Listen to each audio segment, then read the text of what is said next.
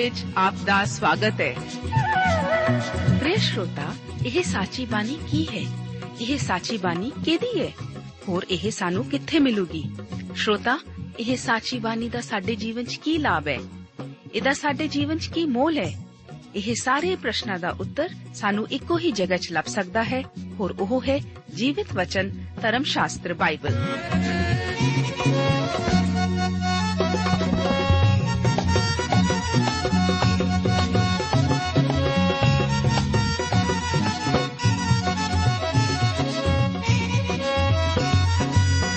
ਧਰਮ ਸ਼ਾਸਤਰ ਬਾਈਬਲ।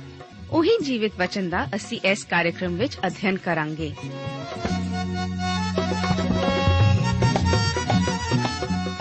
ਤੇ ਹੁਣ ਪਵਿੱਤਰ ਸ਼ਾਸਤਰ ਬਾਈਬਲ ਦਾ ਅਧਿਐਨ ਸ਼ੁਰੂ ਕਰਨ ਤੋਂ ਪਹਿਲਾਂ, ਆਈਏ ਅਸੀਂ ਆਪਣੇ ਮਨਾਂ ਨੂੰ ਤਿਆਰ ਕਰੀਏ ਇਸ ਭਜਨ ਦੁਆਰਾ।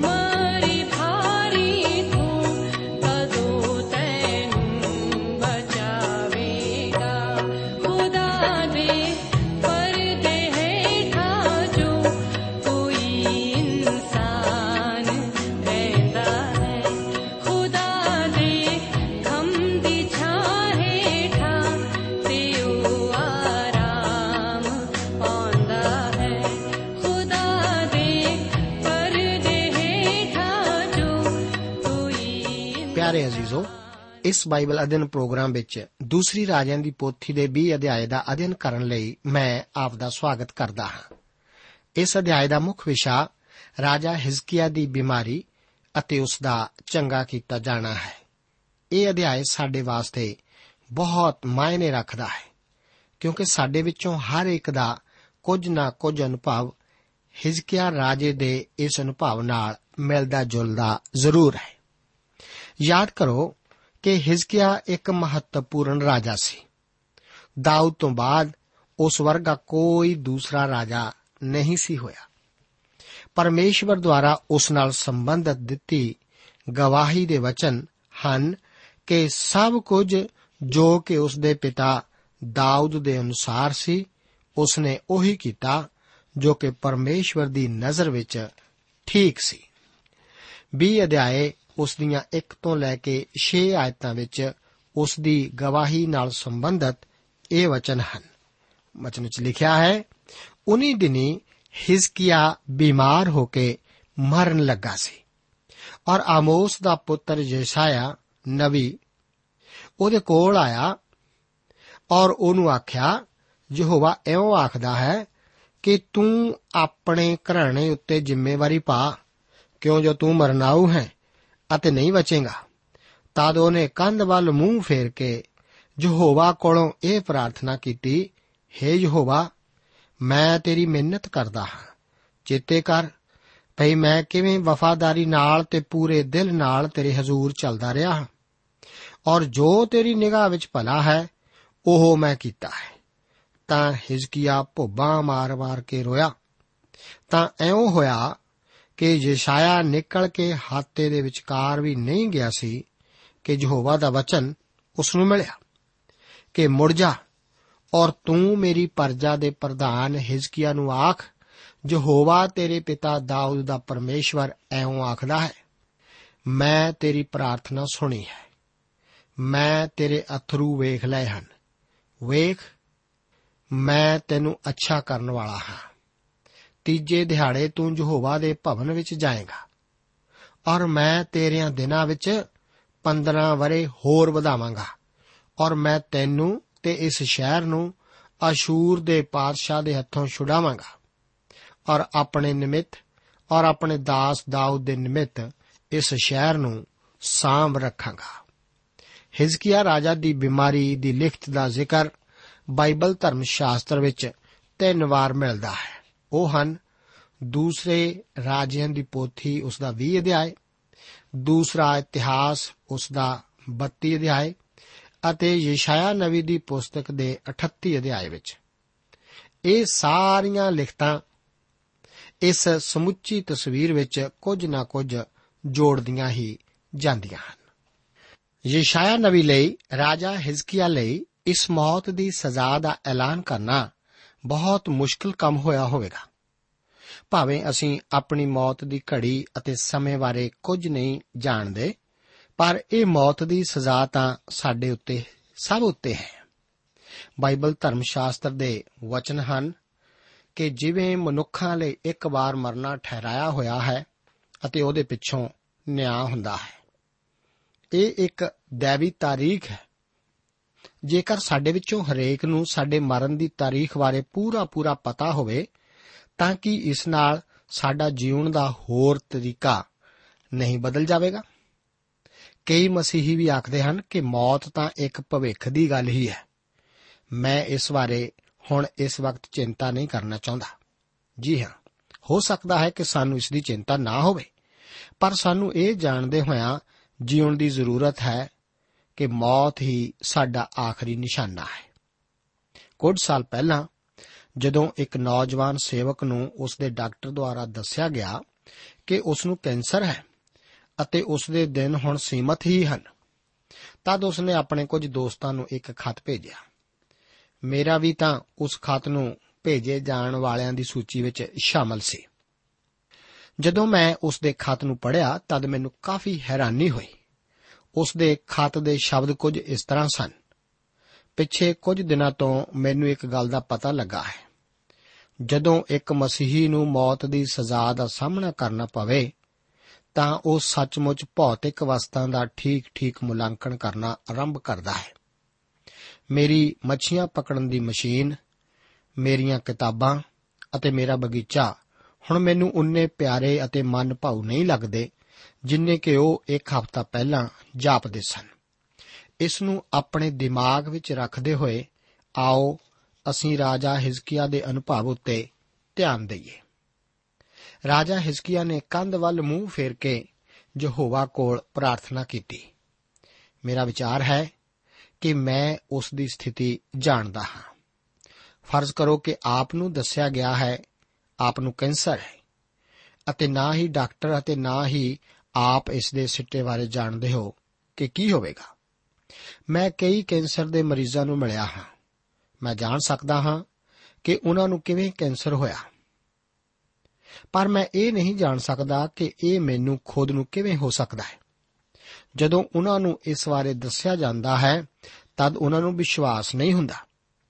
ਜਦੋਂ ਉਹਨਾਂ ਨੂੰ ਇਸ ਦੀ ਅਸਲੀਅਤ ਨੂੰ ਦੱਸਣਾ ਪੈਂਦਾ ਹੈ ਤਦ ਉਹਨਾਂ ਨੂੰ ਕੋਈ ਵੀ ਭਰੋਸਾ ਨਹੀਂ ਦਿੱਤਾ ਜਾ ਸਕਦਾ ਕਿ ਉਹ ਜੀ ਸਕਦੇ ਹਨ। ਇਸੇ ਤਰ੍ਹਾਂ ਠੀਕ ਅੱਜ ਸਾਨੂੰ ਵੀ ਆਪਣੀ ਜ਼ਿੰਦਗੀ ਦਾ ਕੋਈ ਭਰੋਸਾ ਨਹੀਂ ਹੈ। ਮੈਂ ਆਪ ਨੂੰ ਦੱਸ ਦੇਵਾਂ ਕਿ ਇਹ ਸਭ ਕੁਝ ਆਪ ਦੇ ਸਨਮੁਖ ਵੱਖਰੀਆਂ ਕਦਰਾਂ ਕੀਮਤਾਂ ਨੂੰ ਲਿਆ ਰੱਖਦਾ ਹੈ। ਆਪ ਦਾ ਜੀਵਨ ਕੁਝ ਭਿੰਨ ਹੋ ਜਾਂਦਾ ਹੈ।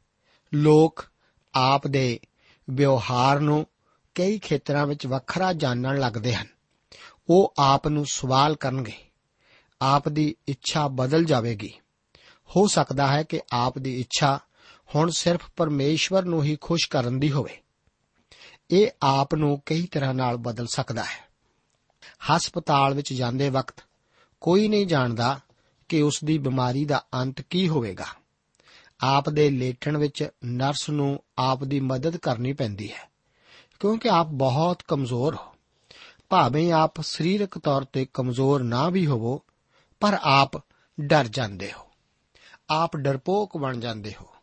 ਨਰਸ ਆਪ ਨੂੰ ਪੁੱਛਦੀ ਹੈ ਕਿ ਆਪ ਬਿਮਾਰ ਹੋ। ਆਪ ਆਖਦੇ ਹੋ ਕਿ ਨਹੀਂ, ਮੈਂ ਤਾਂ ਮਰਨ ਤੋਂ ਹੀ ਡਰਦਾ ਹਾਂ। ਹੋ ਸਕਦਾ ਹੈ ਕਿ ਅਸੀਂ ਵੀ ਕਈ ਵਾਰ ਰਾਜਾ ਹਿਜ਼ਕੀਆ ਦੀ ਤਰ੍ਹਾਂ ਕੰਧ ਵੱਲ ਮੂੰਹ ਕਰਕੇ ਇਕੱਲੇ ਪਰਮੇਸ਼ਵਰ ਵੱਲ ਦੁਹਾਈ ਦਿੰਦੇ ਹੋਏ ਆਖਦੇ ਹੋਈਏ ਕਿ ਮੈਂ ਨਹੀਂ ਮਰਨਾ ਚਾਹੁੰਦਾ। ਕਿਉਂਕਿ ਆਪ ਸੱਚਮੁੱਚ ਹੀ ਨਹੀਂ ਮਰਨਾ ਚਾਹੁੰਦੇ। ਕਿਉਂਕਿ ਆਪ ਸੱਚਮੁੱਚ ਹੀ ਨਹੀਂ ਮਰਨਾ ਚਾਹੁੰਦੇ ਹੋ।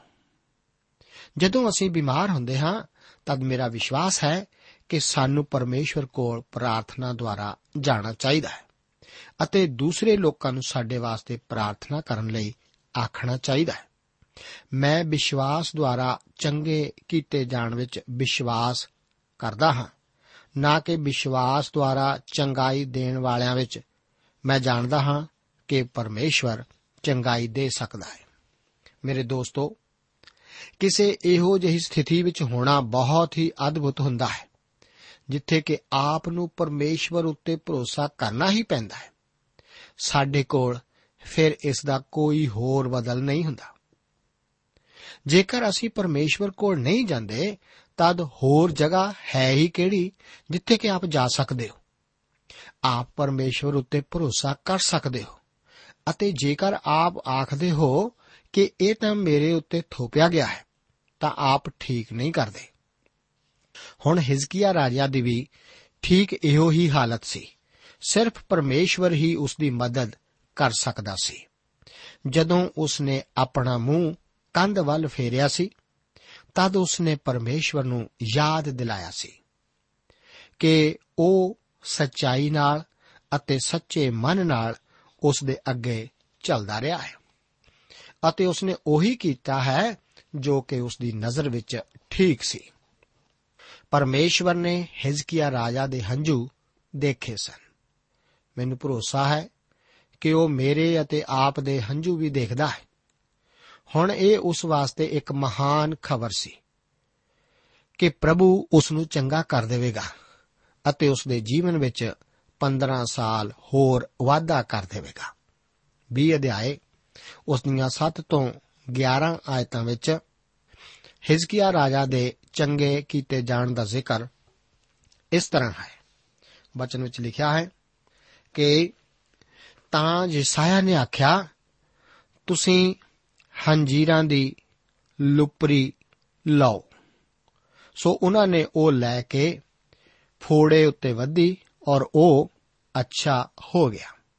ਫਿਰ ਹਿਜ਼ਕੀਆ ਨੇ ਯਸਾਇਆ ਤੋਂ ਪੁੱਛਿਆ, ਕੀ ਨਿਸ਼ਾਨ ਹੈ ਜੋ ਯਹੋਵਾ ਮੈਨੂੰ ਅੱਛਾ ਕਰ ਦੇਵੇਗਾ? ਔਰ ਮੈਂ ਤੀਜੇ ਦਿਹਾੜੇ ਯਹੋਵਾ ਦੇ ਭਵਨ ਨੂੰ ਜਾਵਾਂਗਾ।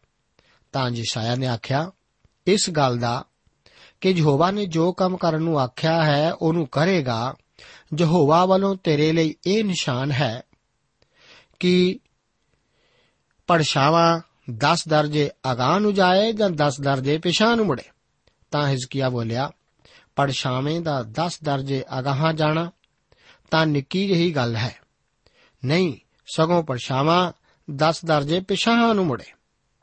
ਫਿਰ ਯਸ਼ਾਇਆ ਨਬੀ ਨੇ ਯਹੋਵਾ ਨੂੰ ਪੁਕਾਰਿਆ ਸੋ ਉਸਨੇ ਪਰਛਾਵੇਂ ਨੂੰ ਆਹਾਜ਼ ਦੀ ਧੁੱਪ ਘੜੀ ਵਿੱਚ 10 ਦਰਜੇ, ਅਰਥਾਤ ਜਿੰਨਾ ਉਹ ਢਲ ਚੁੱਕਿਆ ਸੀ, ਉਨਾ ਹੀ ਪਿਛਾਂ ਨੂੰ ਮੋੜ ਦਿੱਤਾ।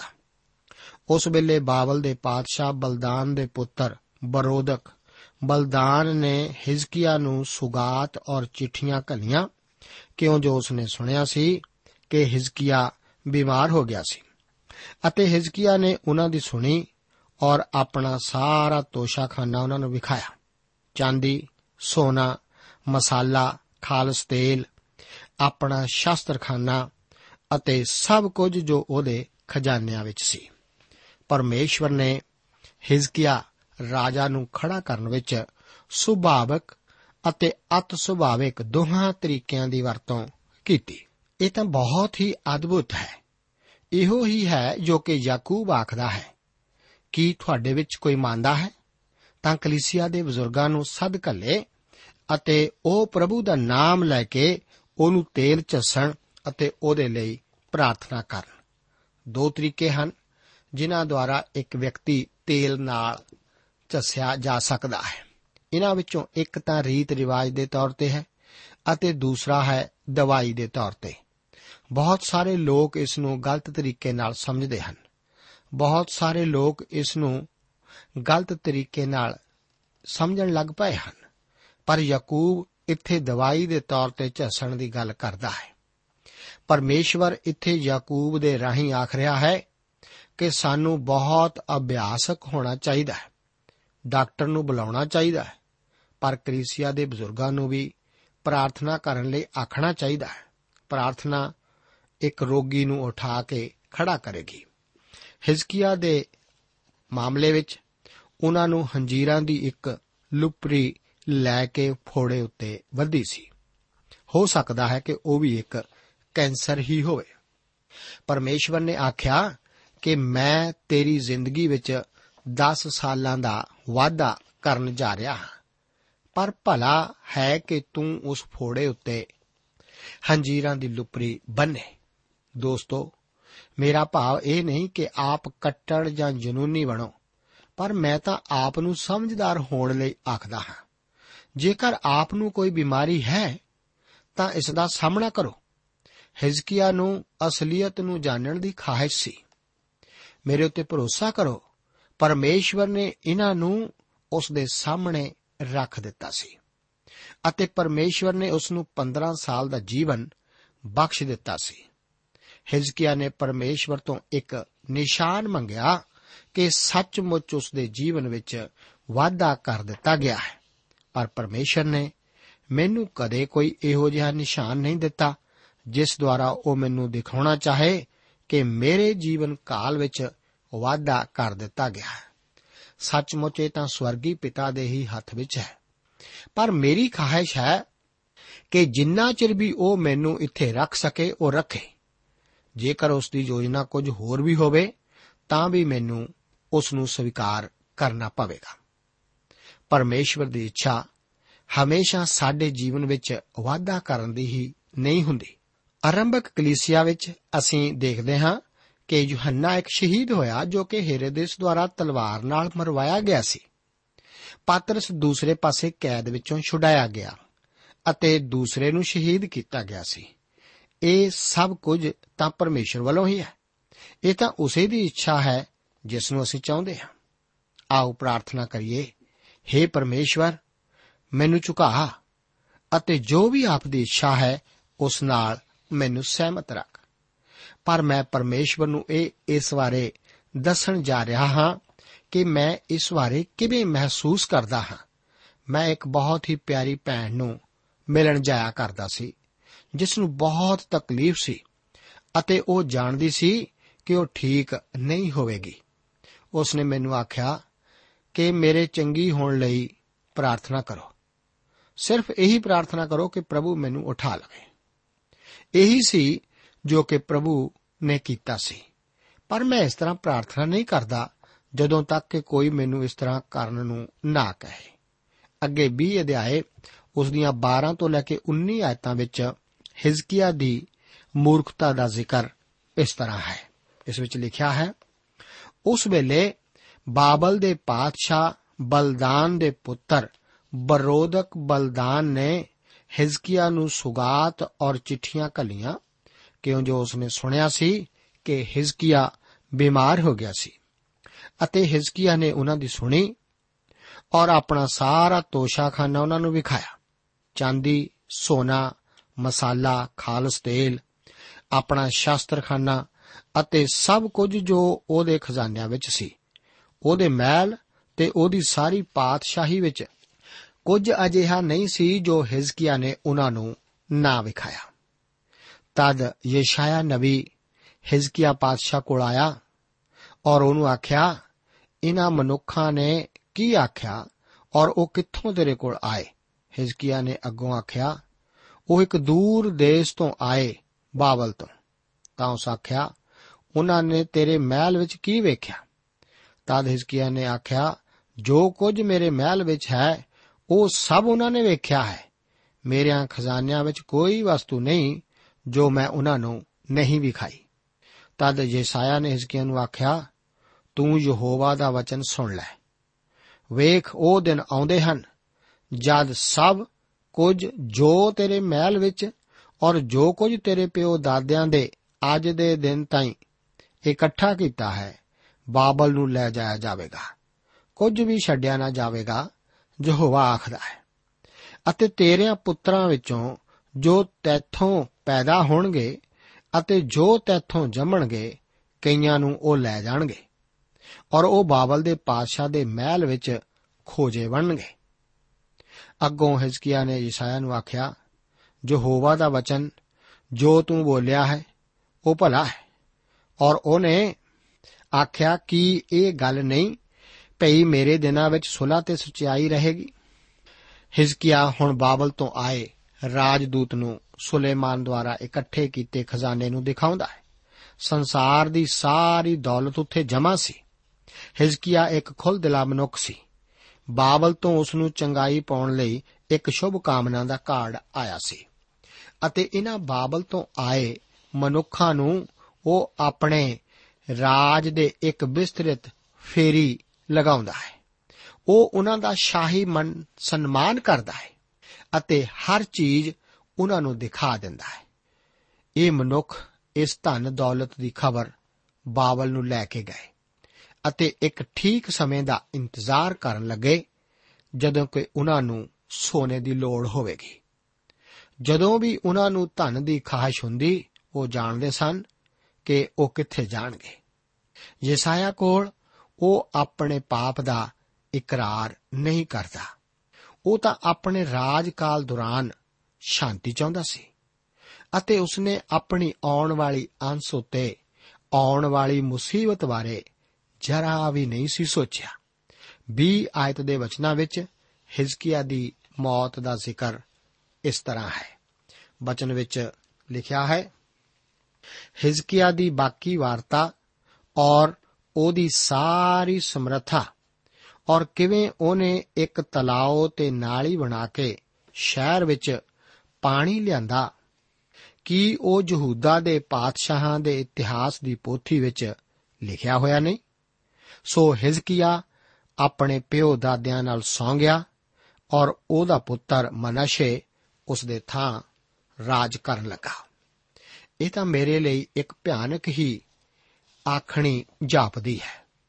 ਪਰ ਇਸ ਨਾਲੋਂ ਤਾਂ ਚੰਗਾ ਸੀ ਕਿ ਹਿਜ਼ਕੀਆ ਉਸੇ ਵਕਤ ਮਰ ਜਾਂਦਾ ਜਦੋਂ ਕਿ ਉਸ ਦੇ ਮਰਨ ਦਾ ਸਮਾਂ ਆ ਗਿਆ ਸੀ।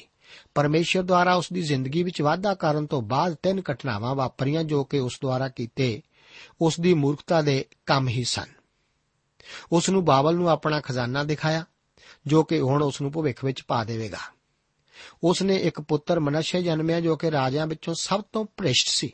ਉਸ ਨੇ ਆਪਣੇ ਘਮੰਡ ਦਾ ਪ੍ਰਗਟਾਵਾ ਆਪਣੇ ਆਖਰੀ ਸਾਲਾਂ ਵਿੱਚ ਕੀਤਾ। ਉਸ ਦਾ ਦਿਲ ਪੂਰੀ ਤਰ੍ਹਾਂ ਘਮੰਡ ਨਾਲ ਭਰ ਗਿਆ ਸੀ। ਪਰ ਹਿਜ਼ਕੀਆ ਨੇ ਉਸ ਤਰਸ ਦੇ ਅਨੁਸਾਰ ਜੋ ਉਸ ਉੱਤੇ ਕੀਤਾ ਗਿਆ ਸੀ, ਕੰਮ ਨਾ ਕੀਤਾ, ਜੋ ਕਿ ਉਸ ਦੇ ਮਨ ਵਿੱਚ ਹੰਕਾਰ ਆ ਗਿਆ ਸੀ। ਅਤੇ ਸਾਨੂੰ ਕੋਈ ਅਜਿਹਾ ਕੰਮ ਨਹੀਂ ਕਰਨਾ ਚਾਹੀਦਾ, ਜਿਸ ਨਾਲ ਅਸੀਂ ਤੁਛ ਜਾਣੇ ਜਾਈਏ। ਮੇਰੇ ਦੋਸਤ ਇਹ ਇੱਕ ਅਦਭੁਤ ਅਧਿਆਇ ਹੈ। ਸਾਨੂੰ ਸਵਰਗੀ ਪਿਤਾ ਸੱਚਮੁੱਚ ਬਹੁਤ ਅਦਭੁਤ ਹੈ। ਪ੍ਰਭੂ ਆਪ ਨੂੰ ਇਹਨਾਂ ਵਚਨਾਂ ਨਾਲ ਅਸੀਸ ਦੇਵੇ। ਜੈ ਮਸੀਹ। ਦੋਸਤੋ, ਸਾਨੂੰ ਉਮੀਦ ਹੈ ਕਿ ਇਹ ਕਾਰਜਕ੍ਰਮ ਤੁਹਾਨੂੰ ਪਸੰਦ ਆਇਆ ਹੋਵੇਗਾ ਤੇ ਇਹ ਕਾਰਜਕ੍ਰਮ ਸੁਣ ਕੇ ਤੁਹਾਨੂੰ ਬਰਕਤਾਂ ਮਿਲੀਆਂ ਹੋਣਗੀਆਂ। ਜੇ ਤੁਸੀਂ ਇਹ ਕਾਰਜਕ੍ਰਮ ਦੇ ਬਾਰੇ ਕੁਝ ਪੁੱਛਣਾ ਚਾਹੁੰਦੇ ਹੋ, ਤੇ ਸਾਨੂੰ ਇਸ ਪਤੇ ਤੇ ਲਿਖੋ।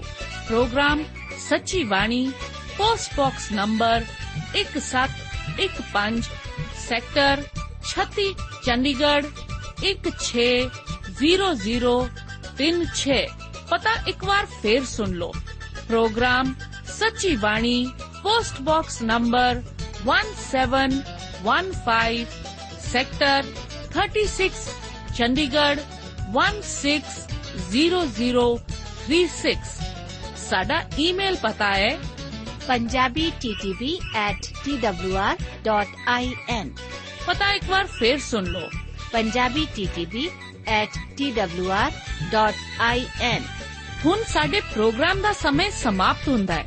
ਉਮੀਦ ਹੈ ਅਗਲੇ ਪ੍ਰੋਗਰਾਮ ਵਿੱਚ ਤੁਹਾਡੇ ਨਾਲ ਫੇਰ ਪੇਂਟ ਹੋਏਗੀ। ਰੱਬ ਤੁਹਾਨੂੰ ਬਰਕਤ ਦੇ